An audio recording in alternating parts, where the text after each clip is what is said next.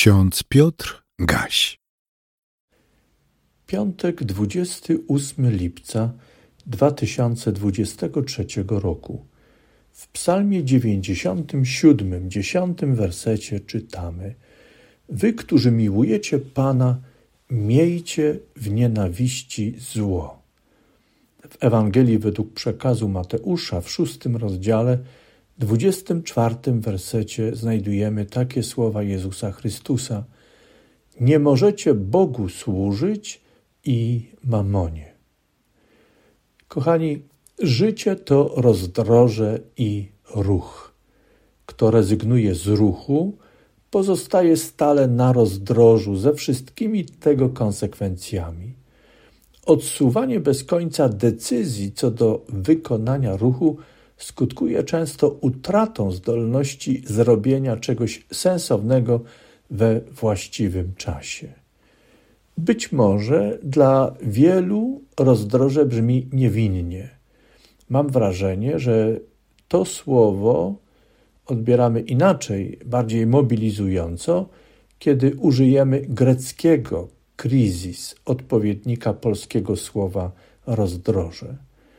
Dodam, że greckie kryzis może oznaczać również wybieranie, rozstrzyganie, rozsądzanie, a także sąd. Jednym z najważniejszych rozdroży, a w przekazie biblijnym znajdujemy wprost stwierdzenie, że najważniejszym rozdrożem, przed którym człowiek staje, na którym człowiek staje, to wybór życia z Bogiem. Wykonywanie konkretnych ruchów z miłości do Boga to nowe otwarcie i dobra perspektywa dla człowieka.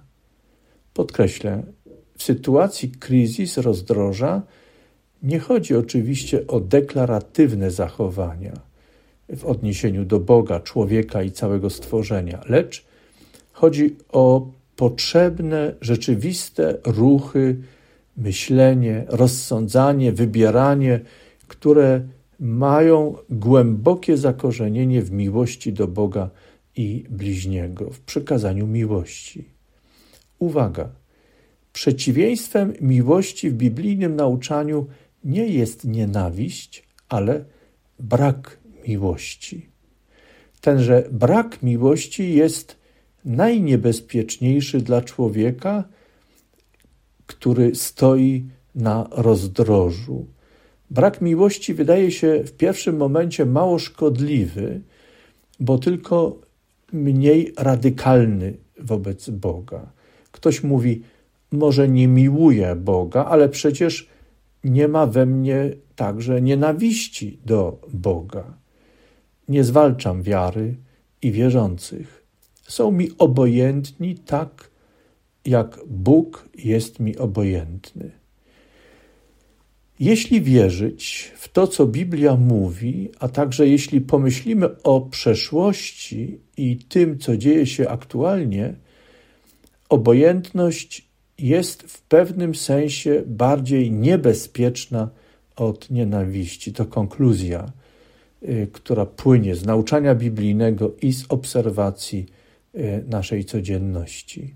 Nienawiść szybciej spotyka się z reakcją zakładając minimum myślenia i choćby niewielką zdolność poruszania się w sytuacjach na rozdrożu, w kryzysowych sytuacjach. Natomiast obojętność występująca na co dzień w różnych formach, chociaż wydaje się tylko brakiem zaangażowanej miłości, ostatecznie prowadzi do rozzuchwalenia zła. Zła, które nigdy nie jest neutralne, ale zawsze od pewnego momentu miażdży wszystko i wszystkich na swojej drodze, także tych obojętnych. Trzeba słuchać przestrogi, nie bądźmy obojętni. Wy, którzy miłujecie Pana, nie bądźcie obojętni na zło. Nie próbujcie oswajać zła czy zawierać z nim sojuszu w imię wyższych celów. Wy, którzy miłujecie Pana, rozsądzajcie, co dobre, a co złe. Mądrze wybierajcie. Niech w tym rozsądzaniu i wybieraniu będzie zawsze miłość do Boga, bliźniego i całego stworzenia. Jeśli człowiek nie miłuje Boga ponad wszystko, z całego serca, myśli, duszy i siły swojej, wcześniej czy później popadnie w zło.